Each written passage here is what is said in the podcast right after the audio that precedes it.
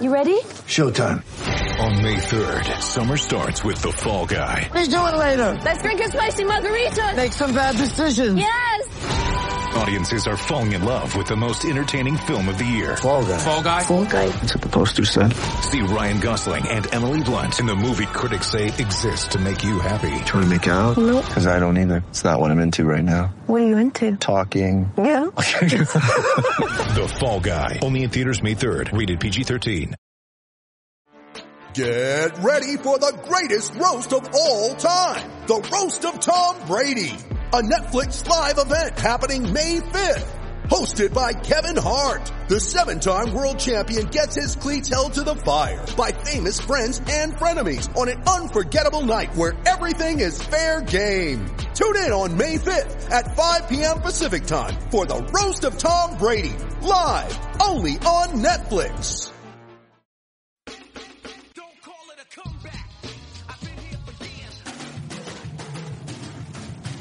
Celtic Stuff Live.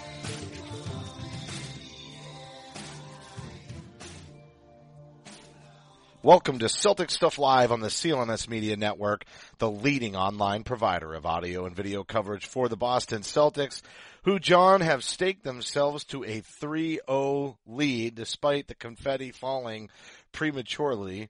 Uh, the Celtics do walk away with a pretty mighty victory in game three. You and I have not spoken since this series was just about getting ready to start. And here they are up 3-0 it's very well possible we're going to be talking about the Cleveland Cavaliers by the time we record our next show. You're right. No, this is, it's a quick turn of events here. You know, we were talking about a week ago about our predictions and we were saying, you know, Celtics in seven, feeling like, uh, you know, knowing that the tide was really going against them, knowing that we were really being on, on an island in that and saying that, but still feeling really good about what this team had done in the series against the Bucks, feeling really good about what, what they've done really since Kyrie Irving went down and Theis went down, Smart got hurt and it seemed like the whole world was working against them. And somehow they were able to put together an unbelievable run here, not only just this last week, but really throughout this entire uh, last two months. And to go into Philly and take a game that Philly absolutely positively needed. They needed that game. And you can argue Philly gave it to them. I think, I think Boston took that game. Boston did what they needed to do to, you know, be the veteran, veteran wild team. And, um, they did it on you know, two occasions too, though, John. They did it at the end of regulation, and then in very Khris Middleton style, Marco Belinelli knocks down a two, which was almost a three, which is why the confetti almost fell. But then, kind of a similar events, similar turn of events, I should say, at the end of overtime, because in both cases there was a steal and a breakaway that led to points and uh, the Celtics seemed to be positioned well, but they needed some heroics from Al Horford to close it out. But still, it was kind of interesting the way that Philly kind of gave those games away, and even Ben Simmons, who probably could have iced it if on an offensive rebound he had just backed it out and tried to kill the clock. But let, you know, you're right, absolutely. I, also, I want to say though, I thought the Celtics really controlled play. Now, now I'm watching, I'm at an AAU game, my son's AAU game. I've got my phone. I'm holding up and I'm looking up to watch that kid. And then I'm watching for the next 45 seconds as I watch the game. And, and what the was- audience doesn't know is that you're the coach. yeah, they, they, they checked in and checked out on their own. It all worked. Anyway, but you know, they had, the Celtics controlled that game. I expected, you know, they'd start the, the game, game three, and Cleveland would give them everything they could. They didn't. They, you know, the Celtics really had a, a good lead throughout. There were, there were instances where Philly went ahead and, and really in the fourth quarter, they kind of pushed out a, a little bit of a lead. They were going up to seven. But at no point did I feel like that game was in danger. Even when Belinelli hit the shot and the, and the confetti was falling, and I'm like, there's no way. Was it good? Was he behind that three point line? I I felt entirely comfortable and I should never feel comfortable, especially after what the Celtics went through going into Milwaukee and really looking like a completely different team in Milwaukee. In Philly, that wasn't the case. Yeah, Philly didn't really have that Dellavedova style personality out on the floor. I mean, I do think game three in Philly was a physical matchup, I do think that actually they let the Celtics get away with some crazy stuff too. Jaylen Brown, I can't remember the player he mugged. It was away from the ball and I can see that's probably why they didn't call it, but he literally grabbed somebody and almost pulled him down to the floor and it was never called. So they definitely allowed physicality in game three, but the big difference between that and the Milwaukee game was it felt like it was, you know, equally a little messy, um, and it looked a little bit more like regular playoff basketball. And Philly really didn't go out there and just try to mug them and see what they could get away with. Keep in mind though that the Celtics were in foul trouble with two key players in Tatum and Brown, and then they wind up having Marcus Smart foul out. So um, they faced adversity in that game three. And again, I don't have any complaints, despite the complaints you got from me in Milwaukee. And, and it's not because the Celtics walked away with a win. I enjoyed game three from start to finish. It was the most exciting game of the playoffs so far. And not even if the Celtics had lost, I still would be saying that. It was a heck of a matchup. I mean, there were posterizing dunks from Embiid on Baynes, and yet you know by watching how influential Baynes was in the defense and keeping what you just described as control of the game.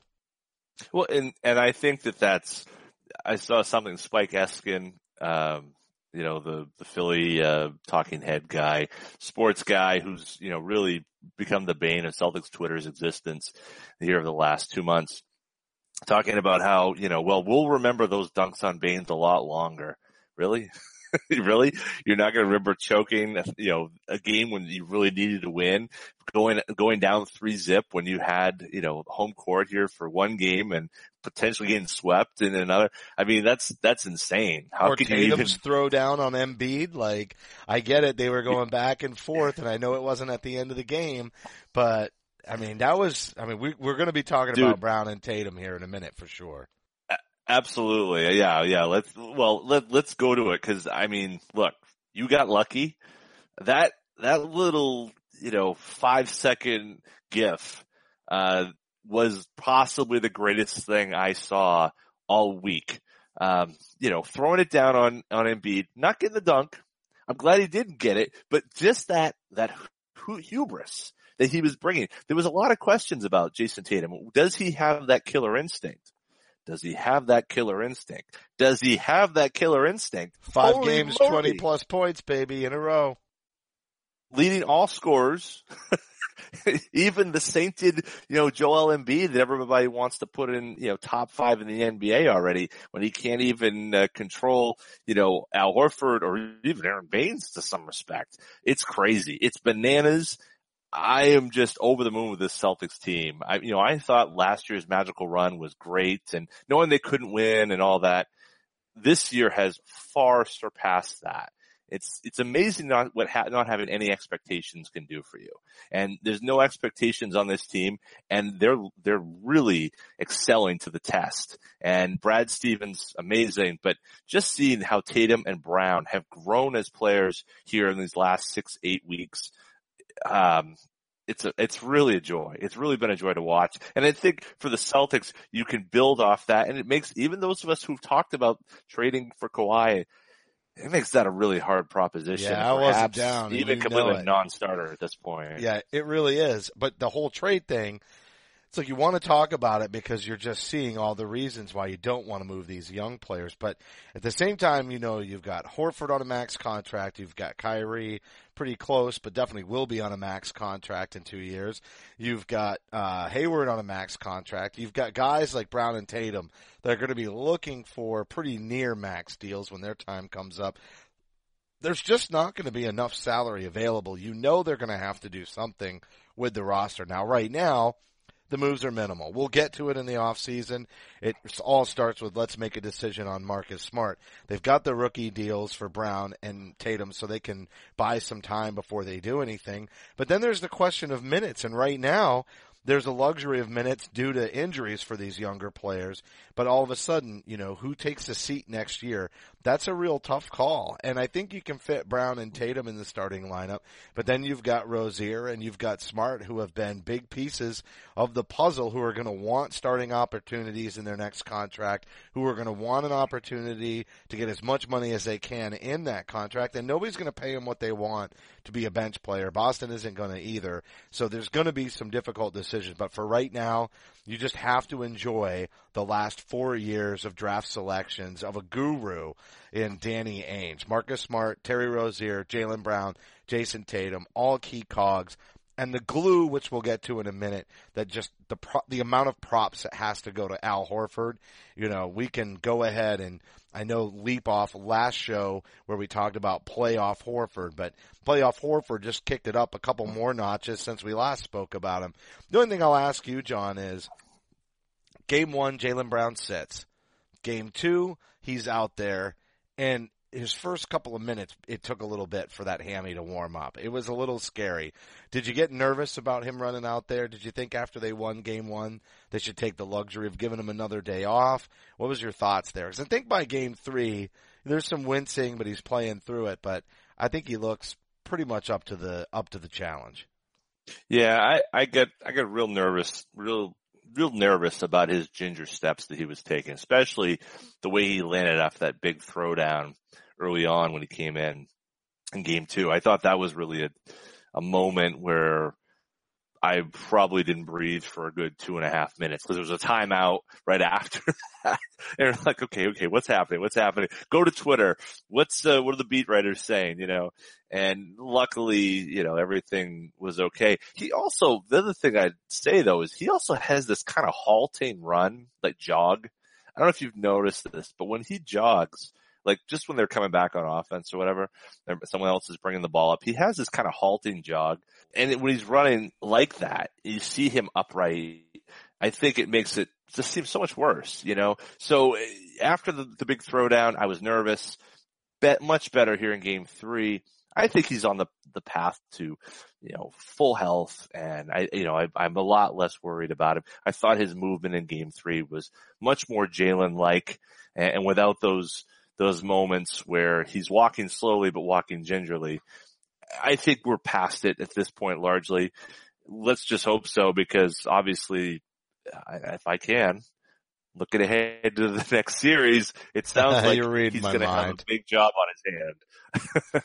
yeah. All right. Follow Celtic Stuff Live on Twitter at CSL underscore tweet live, as well as your host at CSL underscore Justin. John is at CSL underscore Duke, the entire CLNS Media Network at CLNS Media, Facebook.com slash CLNS fans, and download the CLNS Media app for iOS and Android. Simply search CLNS Media in your app marketplace. And finally, the YouTube channel, youtube.com slash CLNS Media for high definition, full length locker room interviews, the garden report, the round table, and of course, a five minute, five to ten minute snippet here from the Celtic Stuff Live guys. So, John, you wanted to look ahead. I was, you're reading my mind. I was going to say the same thing, especially as it relates to Jaylen Brown. I was really hoping that Toronto would finally have a series against Cleveland, not because of the competitive nature for the Eastern Conference and because boy, it sucks to be a Toronto Raptors fan right now. I mean, they're like the Buffalo Bills of the eight of the nineties. It's just so they got a nemesis and they cannot get by it, even though they're on the, the biggest stage at times. So tough to be them, but here Cleveland takes a, a 3-0 lead themselves, similar to the Celtics. I was really hoping that would go to the distance. The Celtics might be able to, uh, you know, get this one done in short order and then give Jaylen Brown some rest. And now you know how it goes. If Cleveland's probably more likely to sweep this series because they're at home in game four, whereas the Celtics are on the road in game four. So if that happens, you know how it's going to be. The minute that Philly Celtics series uh, wraps up, then Jaylen Brown's going to have to be right back out there again. No rest for the, for the weary. Yeah, that's a great point. I think they're going, they may give a little bit of a break, but it sounds like the West, the other thing that they'll try to do is try to line up the West and the East too. Knowing that that, those series are also decidedly in favor of the, of the, of the, well, I guess in that case it's the favorites, not in Cleveland's case. But it, to have that, I think what you'll likely see is you're right. They're going to get right after it and Jaylen's not going to have much rest. Having said that though, the Celtics do have a lot of bodies that can throw it.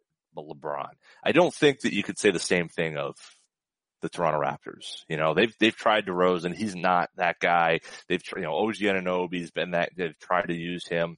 He was ultimately the guy that LeBron made that shot over, uh, yesterday. Well, keep in mind, this is why they got. Marcus Morris, right? Statistically, Marcus Morris was one of the people that guarded LeBron James the best. And so that's something that we want to see. He's a hot dog. Brad Stevens timeout saved him from potentially blowing game three. I think I said on the last show, I expected Marcus Morris to have a huge game in Philly, right? Homecoming game, big one in front of the crowd, and he just could not get that shot to fall. As a matter of fact, game three probably wouldn't have been close if he hit it all at his normal clip. And some of those were open. They weren't the forced ISOs that you see, which do tend to work for him and give the team instant offense off the bench. So you kind of take it uh, with a grain of salt because, I mean, without him, they wouldn't be where they are today. He had one bad game three. Maybe when I go to the game, uh, tonight, Monday night, game four, I'll see Marcus Morris go ahead and put on that little homecoming party in front of the Philly crowd. We'll see if they can close it out. But there's a guy right there that was statistically one of the major reasons why you acquired him was in the hopes that you'd be able to play Cleveland. And oh, by the way, that would give it, this this Cleveland dominance over Toronto gives the Celtics home court advantage in the Eastern Conference Finals if they do what any up 3-0 team has done in history and close this one out, against Philly. So that's that's really nice. You got uh we can count on a 7 game series. So there's going to be four more games in Boston and everybody's making money. That's true. That's true. Wyc's already counting. Uh, he's going to put the the third edition onto the house again. I think Th- this is especially with LeBron in town, right? Uh, the only thing that would have amped up the uh, the amount of financial uh, boon from this would be if Kyrie was healthy, because that is what this was all poised to do, right? Kyrie and LeBron, the the uh, the non rivalry renewed. absolutely, and you know, even with even without Kyrie, it's going to be tense enough, knowing you've got. You know, in that case, three of the last four years, the Celtics and Cavs will have played each other in the playoffs. Obviously, there's bad blood there. Uh, not tremendous. Kelly Olynyk and, and his shoulder yanking ways have gone to Miami now, but the Celtics still, not only the, past the fans, the, the players certainly look at as Cleveland is the impediment. They are the difference between them and getting to the finals. Last year, I don't know how close they viewed that, but certainly I think now the Celtics sights are on the finals, especially after that incredible run in November. Their eyes were really on June. And I think that regardless of how Cleveland has done, what LeBron has done in his career, I think the Celtics through this season have felt like they're legitimately have an opportunity to get to play in the finals and face the Warriors, face the Rockets. And so this is an opportunity for them to meet that goal. And what stands in their way? LeBron James, yet again. But he doesn't have a cast of characters that we've been used to. And, and those guys have not played to the degree that we've been used to. Maybe they're finding their level as they did last year in the second round. They did so well against Toronto. They came in to that Celtics series and really played, you know, excellent basketball. I'm not sure that's going to happen this year. And the Celtics have a lot more wing players to throw at them. I like th- their chances a lot more this year than, than they did last. Certainly with the Kyrie on our side wearing green, even if he is sitting on the bench and not on the court. yeah, he'll definitely be sitting on the bench, but you know, just back to that Marcus Morris deal, you're right. They're going to need somebody to be able to check him because even though that cast of characters, and this is the only thing I'll say, yeah, that cast of characters isn't as strong as it's been in years past. Just look at game three closeout against Toronto. Uh, bank shot on the run, going to his left towards the baseline, banks it high corner off the glass and knocks it down. I mean, that's what LeBron does. You gotta be scared of a guy who can generate offense like that. And I'm scared a little bit that that might be when our inexperience shows on this squad. So in that vein, the Marcus Morris conversation's not closed. So would you rest Jaylen Brown and give all those, give a lot of those extra minutes to, to uh, Marcus Morris in that case with this roster in game four against Philly? Are you trying to No. stay healthy for that, for that matchup against Cleveland to make sure that there's no injury? Cause I'll guarantee you if there's, if, if Jaylen Brown's hammy gets aggravated as they try to close out this Philly series, it's a kiss of death against Cleveland. Yeah, I mean, I think if if for some reason he's not responding well after Game Three, then yeah, you would sit him. But it seems to me that he has improved, improved, and improved, and throughout, and they have a nice regimen to try to get him ready at this point. I don't think we're looking at a Kawhi situation that's going to lead to him being out the entire year, all but nine games. I think he's he's pulled his hammy. It's a grade one. They say it's a it's a week to two weeks. It's been almost a week at this point, so I think it's fine. I think you play through it and you know you just watch it. I mean, I I think at this point you're playing with house money. It if you go to seven games against Philly and you know because you you lost Jaylen Brown to a blown hamstring, that would stink. That would be awful. But honestly, what more can the Celtics do this season that would make you disappointed? I mean, I don't think, I, I don't think it's No, worth, I see what you're saying. um, anything You're- You're saying just go ahead and play it all the way through. You know, the, the injury gods haven't been kind, so we might as well just anticipate something wacky, wild, and very frustrating that way, but take it with a positive spin going into it and saying, hey, you know what? This team has exceeded expectations, which they absolutely have. You know, there's a world where you actually consider trading Kyrie. I mean, it's not, it, you would have to get an Anthony Davis back. But there is a world with those two young guards playing the way that they are in the postseason and all that wing depth, you know, the defense and the rebounding. There is a world where you would consider doing that be- because of the knee issue too, right? So uh, it, I, I'm not saying that I'm advocating it, but for the people who are so willing to just package Jaylen Brown and Jayson Tatum, you know, the, the idea that we've talked about during the season or an Al Horford because he's the elder state, statesman, but everything he's doing in the postseason now, it's really hard to imagine him not here the next two years, right? So it's, it's tough, but there's going to be roster, roster decisions that they're going to have to make. Um, so it's a it's it's a bad it's a difficult position for the team. You're correct though. This season has been a 100% win. I mean, the second seed, the the way that this has all gone down, they are playing with house money, and, and we should be happy with what we're seeing. And it's totally exciting. There, I mean, I take the Milwaukee game and the fact that I literally almost walked away from the playoffs right then and there. Uh, this this Philly series is a rivalry that's going to be coming down the pike year after year. I've no doubts. It's it's just they the coaching's not been great for Philly, and that uh, that inexperience has really shown for just about everybody, but Marco Belinelli and uh, JJ Redick. Well, you know that that's a good point, and it brings to mind a question. I think is is this is this merely immaturity and inexperience that's on the part of the Philadelphia 76ers, both coaching and players? And I think we could say Brett Brown. I think Brett Brown has done a, great, a really good job as coach of this team. He has kept them. He has done an unbelievable job in trying to keep this team and this franchise focused on the right things, even when I think even forces inside that, that organization have been working against that in some cases.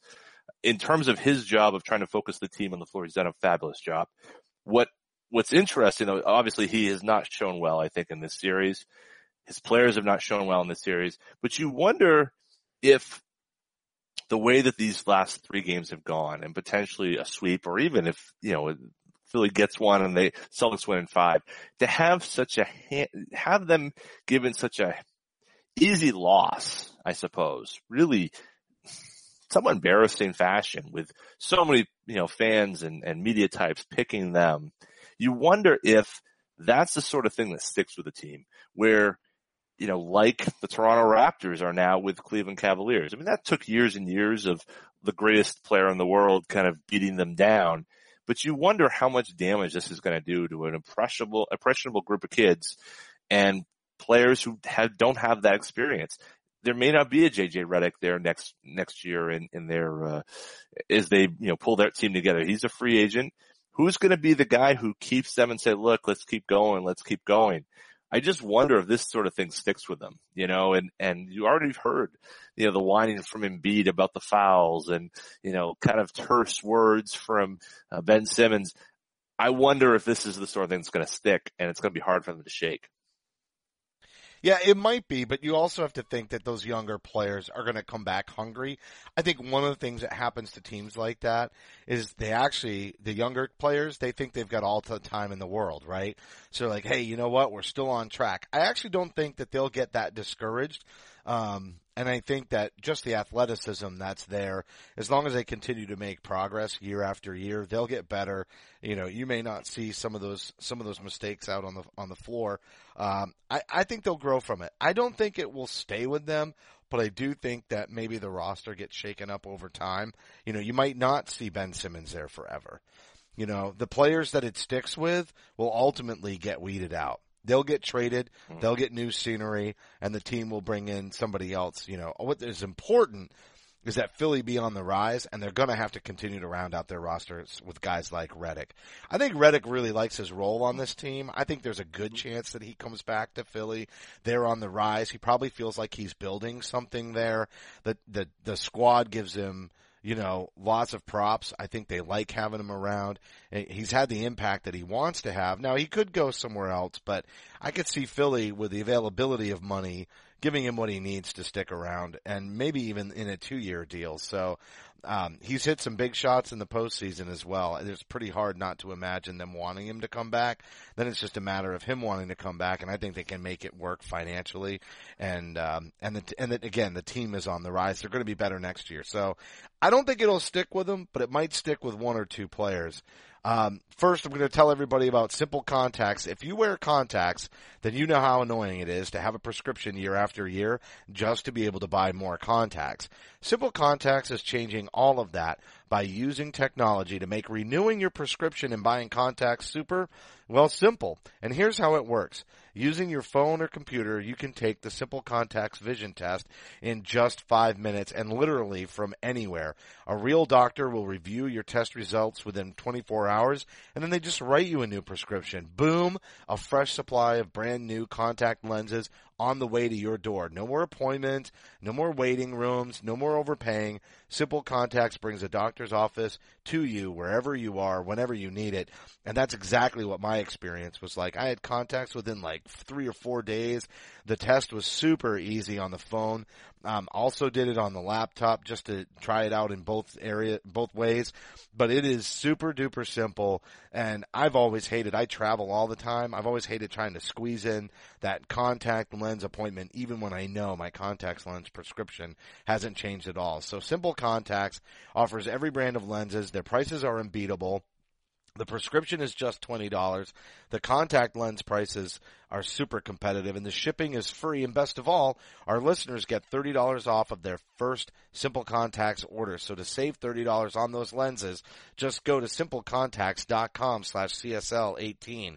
Enter the code CSL18 at the checkout as well. And I do want to mention that this isn't a replacement for your periodic full eye health exam. You still need those occasionally, but it is a most convenient way to renew a prescription and reorder your contacts if your vision hasn't changed. Again, check out Simple Contacts and get $30, $30 off by going to simplecontacts.com slash CSL18 or just enter the code CSL18 at checkout. Give it a try and thank me later. And then for Hims, listen up fellas, 66% of men begin losing their hair by age 35 and choose not to do anything about it until it's too late. However, it's a whole lot easier to keep the hair that you have than replace the hair you've lost. So, if you started to notice the receding hairline, or maybe you're like me and your son finally spoiled the secret that you couldn't see on your own, that's right, the bald spot hiding in the back.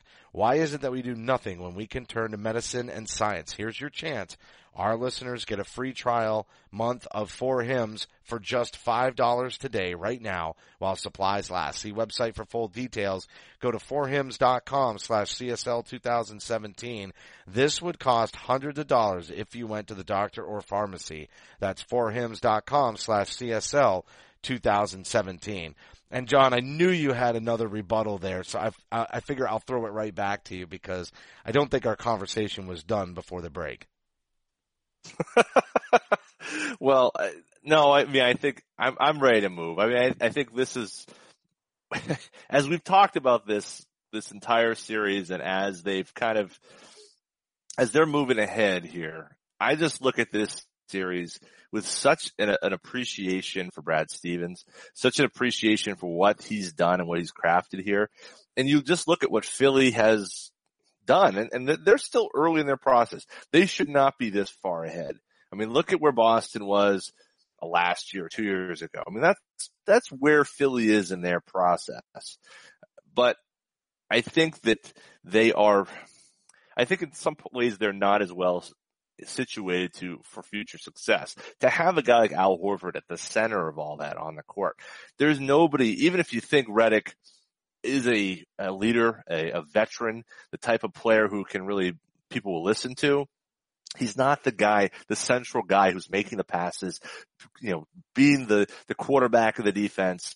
And I think that, that matters. And that's why I really, you can't, you can't overestimate how much, how important Al Horford is to this team. I don't know if Philly can make that jump. I think we've seen the Philadelphia 76ers were came into this series as world beaters. Ben Simmons is unstoppable. Who's gonna, who's gonna guard Joel Embiid? And we've just seen through three games forcing Ben Simmons to try to take a jump shot, 15 feet, 8 feet, anything. Can't do it. The guy can't shoot. And I and we talked But about it's this a not just that time. he can't, it's, It's, that he doesn't better. and he doesn't want to. That's the other Exactly. thing. He clearly doesn't even want to. And you know what would happen in the Brad Stevens system? He'd make him shoot him. He'd make him shoot him until he found some confidence. He wouldn't make him shoot 10, but he'd make him shoot two or three just to keep the defense honest. We've seen him do it with players like Marcus Smart the entire time Marcus has been here. I mean, the guy was not a good three point shooter and yet he was continued oh, time and time again encouraged to shoot the three ball. And then sometimes he would take three balls. We didn't want him to, but at, but Brad never said don't do it. And that's kind of what they're going to have to do with Ben Simmons, I think, as they move forward. There, he's just going to have to work on that part of the game and know that he has to live with it. Even if they sag off of him, as we have seen, um, he's got to take the shot. The threat has to be there, and every once in a while, game here, game there, he'll heat up. They'll have to respect it, and then he'll see just how much it opens up everything that he does very well to come uh, and be that much more effective. So we'll see what happens. but he doesn't want I, to. I like, yeah, I like the positivity. I, I and I don't want to hate on the kid. He's 21, dude, and old. everybody said the same thing about Jaylen Brown. But, but he just had a year off to sit at home and do nothing other than get his foot right. And look at what Gordon Hayward's doing in the gym. Look at what he was doing four months ago in the gym, sitting in a chair shooting, shooting shots. Why is Ben Simmons' shot no better than it was at LSU? At this point, he's two years in the league. We can call him a rookie. He, as the as the crowd said in Boston in games one and two, not You're a coming around to right? my whole argument. We had this conversation last year, and it got Rondo. really, it got really sticky. Hey, I agree, not a rookie, but I've always said that. But we got into a heated debate last season, Jon. You may remember, and then we started talking about well, what about the foreigners? What do you do with the guys who played overseas professionally for five seasons and then come over to the NBA? Aren't they still a rookie? And I, I'm just saying, first year playing professional ball is how, what it should Yep. be to qualify as a rookie. But you're coming around because you were not that solid I'm last convinced. year. No, I'm convinced now, and- especially after this. And what, and I would say the, the, the Embiid thing, that's, that's another one where he gets drafted and then he's in a pro system for two years before he picks, you know, dribbles a basketball. You can't consider that person, and yes, his first rookie year he played 35 games, so that kind of disqualified him for the rookie of the year stuff. But how can you consider that person They're having gone still- through the, the pro system? Still Yeah, watching That's film. crazy. Still watching film Exactly. and at a much better level. The resources are better. All of the types of development that you do off the court is still a contributing factor. He's scouting. He's learning how to scout in the pros night in and night out. Um, all of that is Well, a benefit to when they finally supposedly. get the floor. Yes. Well, doing, scouting and doing it are two different things. I will say, just to end on your Horford statement there, uh, or to piggyback off of that, his defense on Embiid. I mean, I get it. The guy's going for 20 and 10 and 9, or 20 and 19 and he's still going to be a beast because he's a beast. But Al is not making it easy, and their offense, as a result, does not flow the same way. And and I think that's the biggest component. If Embiid wasn't getting wasn't um, experiencing the same level of defense from Al, then then I think other players would be even more successful surrounding Embiid on that team. Well, and I would also add to that though, not only not only is he making him work, he's putting up and hit 26 shots in the last game, in game three. Right. You know, and, and how many, how many points did he get out of that? You know, Embiid got 26 shots and he scored 22 points. So there's an efficiency part of this that also kicks in where you say, keep shooting, man. I mean, you're not, you're not helping your team. I mean, he's turning the ball over. Uh, he's creating opportunities for other, he's not creating other opportunities for other players really. He's doing his own thing. And there's nobody who's really tying together because Ben Simmons is completely ineffective out there. The only, the only times I feel like when Philly's rolling is when those three point shooters are hitting their shots, as we saw in the first half of game two if the Celtics can prevent that, and that's a really hard thing to do when you have guys like Redick and Belinelli who, you know, wake up in the morning and hit 53s, I think. That, if they can just hold them at bay, and I don't think that's going to be something that's, I think it's something they can do over the course of 48 minutes, then I think the Celtics have a really good chance of sweeping them and, and winning any time. It's, it's, it's a very difficult process. And the other issue is Philly created this bench and guys like Ilyasova and Belinelli, and really you can include Redick in that as guys who are really can only play one side of the ball. They can't. TJ McConnell. Exactly. Good defender, can't shoot at all. And I think we're going to see that again in the Cleveland series. You have too many players who can do one thing and not another. And I think that that's what, that's where the Celtics really take advantage and they really will take advantage next season. They have guys who can defend and score. And that is that's that's that's what Golden State can do. That's what the the uh, the Houston Rockets can do, and that's what the Celtics can do. That's why these teams are good. And I thought largely Toronto was that team until mentally they just completely you know blew a gasket and Man. you know lost it all. two two the first two games at home. I just again cannot even imagine what it's like to be a Raptors fan. But you know, I've not liked our matchup against them. Maybe I would like it better without IT on the floor. That was a, a big mismatch for the Celtics. It made it a struggle. Loved it when Jaylen Brown, well, we wanted to see, I wanted to see last season a rematch there with Jaylen Brown at the two instead of Avery Bradley with IT out there. And we never actually got a chance to see it. And we won't see how this team matches up against Toronto this year either, uh, with, with some of this long, uh, athletic young players. It's just really funny that we somehow have dodged that team significantly. And in the past, during the regular season, it's been a bad matchup.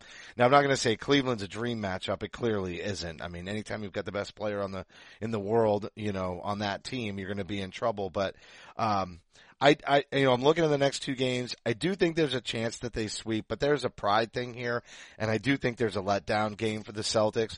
I know what you're saying about playing both sides of the ball, and that's definitely the truth. And they do go, the Celtics, I mean, do go through lapses with that what I loved about game two was the end of this, of the first half when they got really up tempo and high flying. And the issue with this team against Philly, especially even in game three, there are just these moments where all of a sudden it's like they just don't know what they want to do with the ball. And it's because what they really want to do with the ball is attack and transition. That's really what they want to do as much as possible. I'd actually like to see them in game four gamble a little bit more defensively because sometimes they do get overpowered in the half court. So why not? Why not turn in some instant offense? You saw how much it deflated Philly. The minute they got high flying and Philly wasn't the high flyer, big passing, athletic, you know, that, that was kind of like they were saying, they were thinking to themselves, that's our job. That's our, that's our style. That's not the Celtics style and and I would like to see him press like that in the in game four. I obviously want to see him close it out with a sweep because I'm going to be at the game, taking it in with a buddy of mine from Philly who's rooting for the 76ers. The question is whether or not I wear any Celtics gear to the game or if I hide underneath a sweatshirt and walk out safely. Um, that's the biggest thing on my mind for the game. But if they don't take it in game four, I feel really good about Wednesday's game five for the Celtics at home for sure. Yeah, I, no, I, I agree with you. I think they're in a really good position to, to close this out. you do feel like at some point, it just like the Celtics in, in Game Three last year against Cleveland, you feel like pride's going to kick in, and it's like, listen, are we going to get our butts kicked for? You know, and have to think about this all summer. Maybe we should do something here.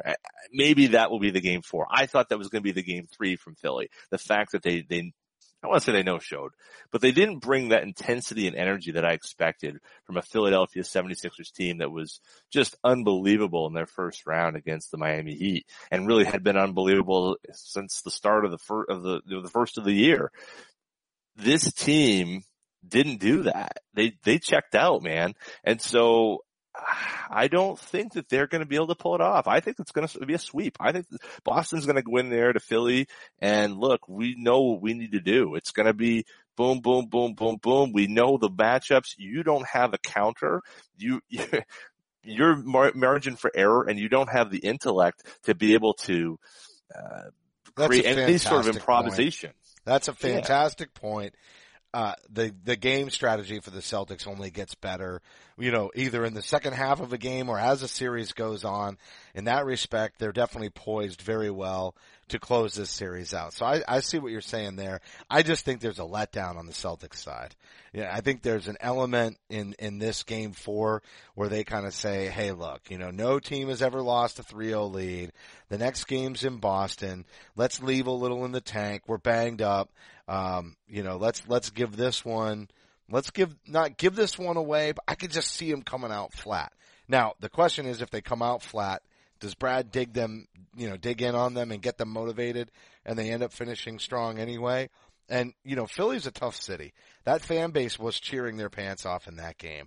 There is a lot of excitement. I don't want to say it's louder than the garden because nothing's louder than the garden, but you have to take your hat off to the city of Philadelphia for supporting this team because man, did they want it. They were loud.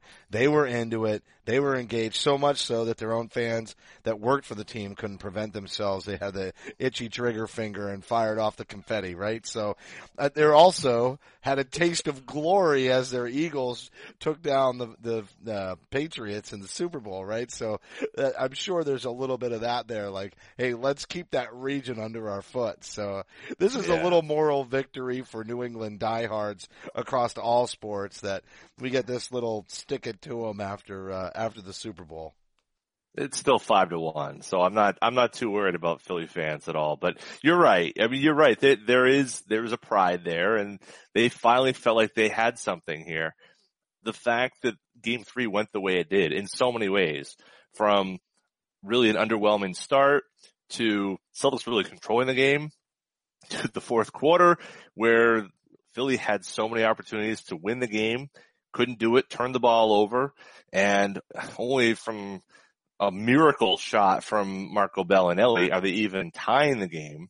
And then of course, you know, the ultimate indignity of someone hitting the button on the, on the confetti. I mean, it's almost like the second, the part two of the famous Bill Russell story from the 69 finals where they told him he wanted them to have to take out the balloons from the rafters, you know, balloon by balloon. You know, it's almost like that. It's almost part two of that story where they hit the gun and everything went off and it was perfect. Um, Barstool already has the T-shirt out with Scary Terry with the, the confetti underneath him. I mean, that's genius type marketing. They're so stuff. fast, dude. They're Good so quick. Yeah, absolutely. They, yeah, they're they're they're great with uh, with all of that. Really, that's hilarious. They, he should have the gun though. He should be holding the gun. Like, all right, that's going to do oh, it the, for the, the yeah yeah the actual confetti gun, or maybe I don't know anyway, that's that's going to do it for this week's show. The broadcast will be available on demand on the CLNS Media mobile app, and don't forget to follow us on Twitter at CSL underscore Justin and at CSL underscore Duke. A heartfelt thank you to everybody for tuning in, and remember that you can support the show by subscribing to Celtic Stuff Live on iTunes and Stitcher. We'd love it if you gave us a rating and a review because your feedback is important to the show. And for staff writer Samuel Elias, executive producer Larry H. Russell, the founder of CLNS Media, Nick, Nick Gelso, and my co-host Jon Duke, I'm Justin Poulin. Thank you for listening to this week's edition of Celtic Stuff Live. Celtic Stuff Live.